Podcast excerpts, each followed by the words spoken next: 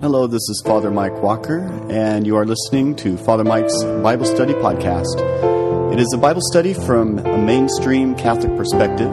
The whole Bible, from Genesis to Revelation, will be covered. And the purpose is to give the listener a working knowledge of the Bible and a basis for further study and prayer. We hope you enjoy this, and may God bless you as you study and read the inspired Word of God. All right, so I'm going to talk a little bit about some of the limited, well, challenges, I guess, limitations of, of language in general. Um, I'm talking about Hebrew, but Greek has some of the same um, issues. So, for example, can you all read that? Yeah, so what's missing in that? Vowels. So there are no vowels. So in Hebrew, actually, the ancient Hebrew, they didn't have vowels. It was assumed. So people would read and they would just assume because they would recognize the, the, the, words and then they would fill in whatever sounds were used. And they also didn't have punctuation. So, um, except that came in later. So at first they just, you know, later they would kind of pre- breathe in, bring, put in breathing marks and different things, but they didn't have punctuation, they didn't have spaces even. So some of these sort of things, like you look at ancient manuscripts, and uh, and Greek is this way too. It's like they're all just stacked up on one another, and it just you just have to kind of figure out when a word ends and a new one begins. Um, let me give you an example of of this in the New Testament. John 1:18 No one has ever seen God the only son God who is at the father's side has revealed him. All right, so what does that mean? No one has ever seen God. We know what that means, right? Only the Son. Now, the next one, only the Son, God, who is at the Father's side. Okay, so does that mean the Son is God? Or are they talking about are they talking about God, who is at the Father's side, like is that the Father? Has revealed him. God has revealed him. Only the Son, who is at the Father's side, God has revealed him. So, how do we understand that? Is it God the Father or is it God the Son? How many of you think it's the Son? Just a few. How many think it's the Father? Okay, you're like all Scripture scholars because no one can quite figure it out. And so the New American Bible actually translated that very well because you see the obscurity in it when you're reading it. Personally, I think it's the Son because why would Paul write that if he wasn't showing the divinity of Jesus? You know, there's no need to put God as the Father because everyone just assumed God was the Father or the Father was God. So anyway, that's a whole different story. But um, but if you just as your little side note, John 1:18, look up that in your own translations besides the New American, and you will notice sometimes the translators translate it where Jesus is not divine. So that, that gets really mistranslated a lot, especially in some modern translation. I think the uh, New Standard, New Revised Standard Version, for example, they kind of took Jesus out of the God part, you know, and they, in my opinion, mistranslated because they left, they made a decision rather than leaving it open. All right, here's another example. What does this word say?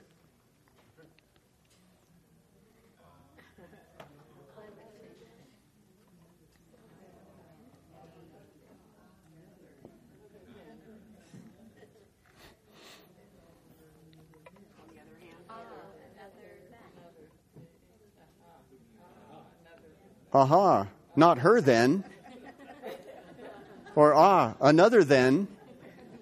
So think about it. If the letters are all together, sometime it could go one way or another, right? And so this is another limitation that we find in language. When they're making translations, they have to try to figure out how does this play out and how does this get read.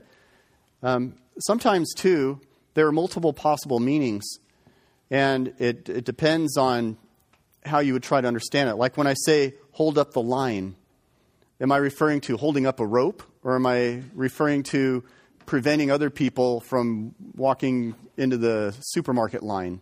You know, it's like, depends on how you look at it. When I say something like, um, well, now I just kind of went blank there. But you know, like those kind of double meanings that we have. And the other problem is sometimes there are idioms that are used. You're pulling my leg. So, what happens when something like You're Pulling My Leg gets written about 3,000 years ago? And then we read that literally and we're like, oh, they must have been pulling his leg, you know, because we're reading it literally, right? So let me give you a, let me give you an example and see if you can figure out what this means.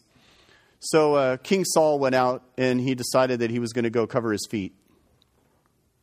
What does that mean? He's going to put on shoes, put on sandals. Anyone know this one? You're smiling back there. He's going to the bathroom. That's what it means.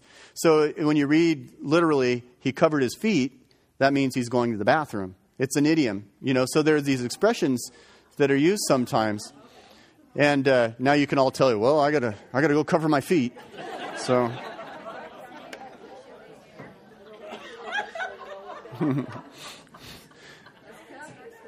yeah. So this can be tricky as well because just because you can literally read something in the, in the original language doesn't mean how you're reading it is, is really accurate when it might be some sort of idiom or it might be a, a different way of understanding it. And so that's one of the challenges that we have in, in translations. another one is that we've got some obscure words that only get used like one or two times, and then you try to figure out, well, what does that mean? Because there's no other references or cross references to the words that are being used. And, sometimes it's, it, can be a word that could be important one way or another. For example, how many know what the word Rachel means? What does it mean? Little lamb, right? And so Laban, when Jacob went to get a wife, there was uh, there were two daughters. There was uh, Leah, the older, and then there was Rachel, the younger. So Rachel means little lamb. So what does Leah mean? Big lamb. Older lamb? Mutton? No. Okay, they don't know. So they don't know for sure. What they think it means is cow. So, because she's the little lamb and, and Leah's the little cow, you know, so poor thing. And and sometimes yeah, sometimes they, they do that on purpose they, they've got these names that at the time that it was written um, were, were kind of funny, but then later on, you know, it kind of gets lost a little bit in the, in the translation. People miss the kind of the humor of those sort of things. So anyway, we have obscure words. Then we also have what they call loan words. So at different times in the history of Israel, you've got different cultural influences. So when the Assyrians came down, for example, some of the words change. And then when the Babylonians came in, you got some words that were changing. When the Persians came, some words changed. And then during the Exodus, some of the words picked up a, a little bit of a, a uh, Egyptian scent. Like the word Moses, for example, it's an Egyptian word. There are a few other words like that that they just basically take an Egyptian word and then put it in the text. You know, like when you're watching a movie and they're speaking English, but they're pretending like they're in France, and so they'll say, Oui, oui, monsieur. You know, they'll do that kind of thing. So they do that in Scripture too. It, it gives a certain authenticity to it. Um, sometimes what it shows is there are cultural cues that get worked into the text that predate um, the text itself, or cultural cues that get written in. And it's kind of a fascinating thing, but it makes sense if you think about it, since the Bible is written over so many centuries, that sometimes the words change and sometimes the meanings change. All right, someone brought up the Dead Sea Scrolls, but uh, there was one that was kind of interesting because there was a translation of a particular word that over a couple hundred years, from the first time it was written to the second time that it got written down, the word itself changed. And so then, first century Palestine, then when they translated that word, it was from Isaiah, they, they changed the word so it gave the modern meaning in the first century, even though it was written uh, probably about 500 years before that. You know, so you've got that kind of thing happening sometimes. So can you have a later redactor that says, well, let me do everyone a favor and say what this word really means? You know, so, but I can say that doesn't happen much. It's actually amazing it doesn't happen as much as people think. Okay, so when it comes to, let's see. So, this is something that is in chapter 4 of your book. So I'm just going to brush through it because, frankly, you get lost in it and it can get kind of boring. So these are just what they call different types of criticisms that are applied to Scripture. I don't mean criticize like criticizing, but it's just putting um, some sort of inve- methodical investigation into the text. So, for example, there's lower criticism, and that is discovering the most accurate text, because there are different manuscripts. So, a lower criticism is saying, let's take all these manuscripts and try to figure out which one's the most accurate. There's higher criticism, and that is, what does the text mean? All right, so you're trying to use tools to figure out what the text actually means. So, you've got the lower is discovering the more accurate text by manuscripts, and the other one is saying what it means. Form criticism, let's see. No, we're not going to get to that. Okay, form criticism it tells us, first of all, who is speaking, who is the audience, what is being said, where is it said, and what is the purpose. Right? So those are all different questions that you can ask. Um, so, for example, let's say that we've got a text that is uh, um, Elijah speaking. Okay, so at the time this was written, who is speaking? You could say, well, Elijah is. Okay, but does that represent more than just Elijah? Does it represent faithful Israel? And you know, you're asking these kind of questions. Who is the audience? And you'd say, well, the people Elijah is speaking to, right? Well, yeah, but isn't it also the country of Israel uh, and the followers of the, you know, different types of theologies, maybe? What is being said? You know, okay, the let's let's talk about when Elijah went in and and uh, said, "Go ahead, you worshippers of Baal and go ahead and do your little dance and, you know, do whatever you have. And, you know, so when all this is going on, what is being said? And then where is it being said? Is, is, it, is that important? When something's being said in Egypt or being said in Israel, is, it, is there a difference? And what's the purpose? Like, why was that included in the first place? That's a good question to ask on a lot of things. When you read something that's just weird, say, why is that in the Bible? Why is that included? Um, I can say that a lot of times I would dismiss something and I would say, well, that's irrelevant. It doesn't really matter. It's not important. And later on, I'd find, well, there was actually a good reason why that's there. And so um, that's part of that being humble before the text. Don't just necessarily say, well, this isn't important, or, well, that's just not even true. You know, just think, well, maybe there's something I'm not getting, which is a lot healthier than saying, you know, well, the Bible's just stupid. You know, that's probably not a good thing to say. All right. So you try to identify the text, name the genre. All right, genre. Is it poetry? Is it literal history? Is it theology? Is it music? Um, is it history? You know, there are all kinds of different genres that it could be as well. And then trying to identify the purpose. All right, so there's source criticism. That's that one. And you ask, where did this text come from? Like, what was the date that when it was written?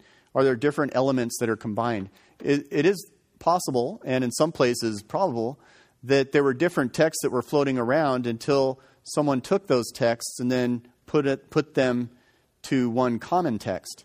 An example of this is the book of Daniel. And I was talking during the break, and I mentioned that the book of Daniel has actually got a Hebrew, and it's got Aramaic, and it's got Greek. You've got three different languages, but they were all put together in one book, and uh, the book of Daniel. And then parts of it are obviously changed, and then some, you know, don't so obviously change. But someone put that together, and so, so that's looking at those different elements. Redaction criticism is how the text has evolved. There are sometimes that you'll see ancient elements in some text that also has some newer elements. And uh, one example of this is when uh, uh, Abraham and his sister, when they're out, and I'll talk a little bit about this. Uh, I'll talk about it pretty soon. I'll talk about that a little soon. Okay. then uh, I'll get to that. All right. Sometimes looking at the Bible or a larger text, understanding it as a whole. Because I think what happens, sometimes people get, they dissect the Bible and they take it so much so that they don't look at it as a whole and they mix they miss a bigger context. And one example of that is the creation story. There's a certain parallel that happens from beginning to end with both of those stories. And even though a lot of scholars say that those are two separate stories, they're combined so well that one is explaining it from up down and the other is from down up. But they fit together so well, it just seems a little hard to believe that it was just someone kind of cramming two stories together because there's a unity into it, if you read it as a whole, that needs to be considered. Um, especially as you're, you're looking at, well, this is from this and this is from that and this is from that. So trying to see things as a literary whole can be very um, enlightening as well. Okay, so literary criticism. There are different styles of literature. There can be history, hymns, poetry, parables. There can be a mythic style, um, epic. Um, there can be sagas, moral teachings, instructions, wisdom, worship, prayer, nostalgia um, different styles of writing.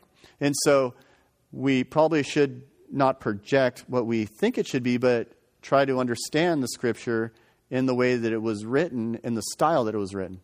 So, for example, if something's a parable, you don't necessarily want to read it as literal history, you know, so you want to understand the genre. All right, sacred oral tradition. I talked about this before. There was a sacred oral tradition that kept the historical content from being changed by personal biases of the people who later wrote those traditions down. Um, for example, there's much agreement among the different sources on issues that they passed on without knowing the event's significance. So, in other words, they're passing down and even writing about things that happened, even though by the time they wrote it down, they forgot the particular element of their culture in which it happened. So, here's an example the whole wife sister thing of Sarah and Rebecca in Genesis. So, where Abraham came from, it's in Haran, that's the area, there was a custom that gave women special standing if there were wives and sisters, even if that was by adoption of their husbands. And so the tradition kept the detail that showed the privileged, privileged position of the wives, even though they forgot why and wrote of it as if it was a selfish motive by Abraham and Isaac. So remember when Abraham was he was traveling in two different places. He says, This is my sister. This isn't my wife. He didn't say it wasn't his wife, but he said, This is my sister. And then, because Abraham was thinking if he said it was, she was his wife, then, you know, he might get killed or something. So Pharaoh, and then also uh, one of the Arameans took her in. And then later, when things started happening badly, then they found out and they said, What are you doing giving us your sister? And they made it seem like Abraham was using that as a selfish motive. But uh, you know, about 500 years earlier, when this was actually happening, it was considered a honor to make your wife also your sister in the culture and the custom where Abraham originally came from. Now, by the time the, the uh, Israelite who wrote that down wrote it down, he forgot that that was a custom that happened in a different civilization where Abraham came from. Are you following me on this? Okay. Now, why this is important, by the way, is I think it shows it's internal evidence that shows credibility to the existence of Abraham, because how else would they take a story and a custom that has been shown to exist and write it in without knowing it if they made it up? You see what I mean? So there are those kind of things all over the place. So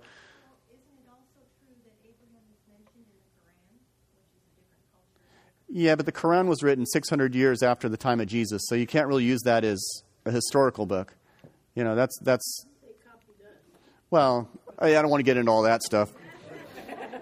but the uh, the thing, if we're looking at the, the, the real history, we got to we got to use texts which are you know the most ancient texts. So, but my point in that, there's another one. They got Laban going when Jacob went and stole Laban's house gods. Well, this was another one of those stories that they're like, what the heck? What, why would they do that? And, and it was something that was considered in that culture at that time something that was somewhat normal. You could steal someone's house gods, and it wasn't necessarily even stealing it, it was just kind of taking advantage of an opportunity. And it was someone being clever. Whereas by the time it was written down, it was like he was stealing house gods. You know, so these are little cultural uh, signatures, so to speak, that predate the actual text by hundreds of years and then later got written down. So this is part of that sacred oral tradition. All right, in addition to that, we've got history and culture, so we can understand something um, better if we understand the history and the culture in which it came from. Um, and let's see. Oh, good. I got plenty of time. I got five minutes. All right, so let me give you an example of that. So, you know the idea of 40, like, there, there are a lot of 40s in there, right? And so they say, like, um, Abraham lived, what was it, 110 or something like that. And so there was an archaeologist who was working in Iraq, uh, northern Iraq, southern Turkey, and this was about maybe 75 years ago or something like that. And so he came upon this helper who was helping in this, this dig, and it was the dad and the son, and the son was a hard worker. And so the archaeologist, using his Aramaic or his uh, Arabic, was saying, "Boy, your son, you know, he's a very good hard, hard worker." And uh, how old is he? And he says, "Well, Allah knows, but he could be 20, he could be 30, he could be 40, but you decide." And uh, you know, I will tell you this: he uh, came about after he was born uh, right after um, World War II ended. So on one hand, you've got a dating. He could be 30, he could be, or he could be 20, he could be 30, he could be 40.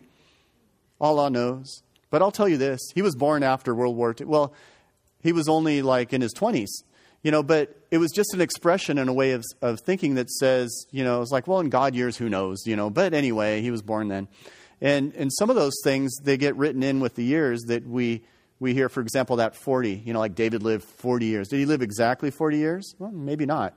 Um, but those are kind of ideal numbers, and, and they tend to, in that culture, that tends to be the way that people would speak.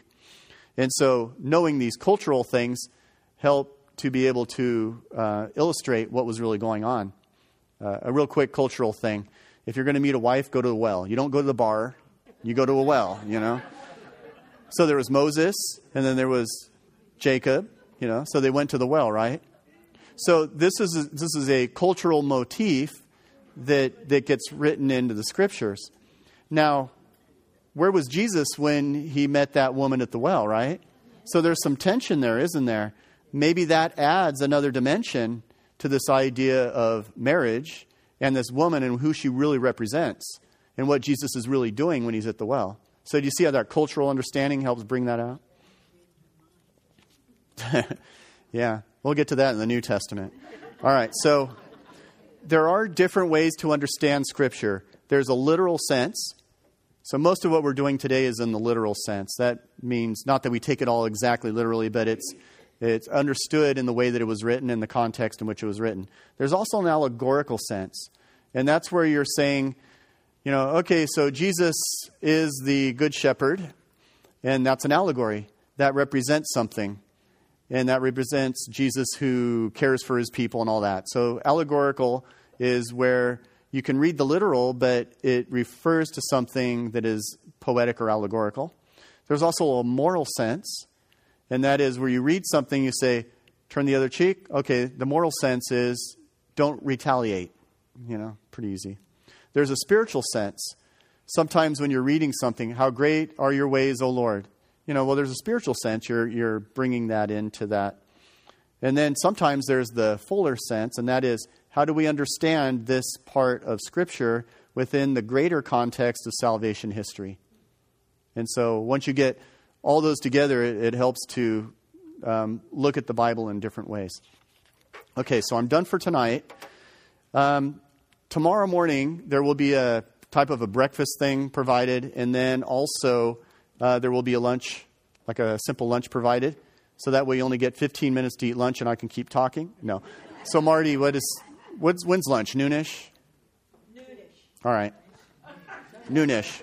Also, what was the other thing I was supposed to remember? We're serving breakfast and lunch tomorrow. Got that? Got that. Next Friday. Oh, next Friday, long story, but we'll actually have the class in the church just Friday night, and then Saturday we'll be back in here. And what is it? Nine o'clock in the morning. Yes. All right. Ends at three. Yes. Okay. All right. You're all good. Good night, everybody. I'll answer some questions tomorrow morning as we start, so you can think some. Thank you for listening to today's podcast. May God be with you and continue to bless you as you continue to deepen your love of God's Word in your prayer and in your study.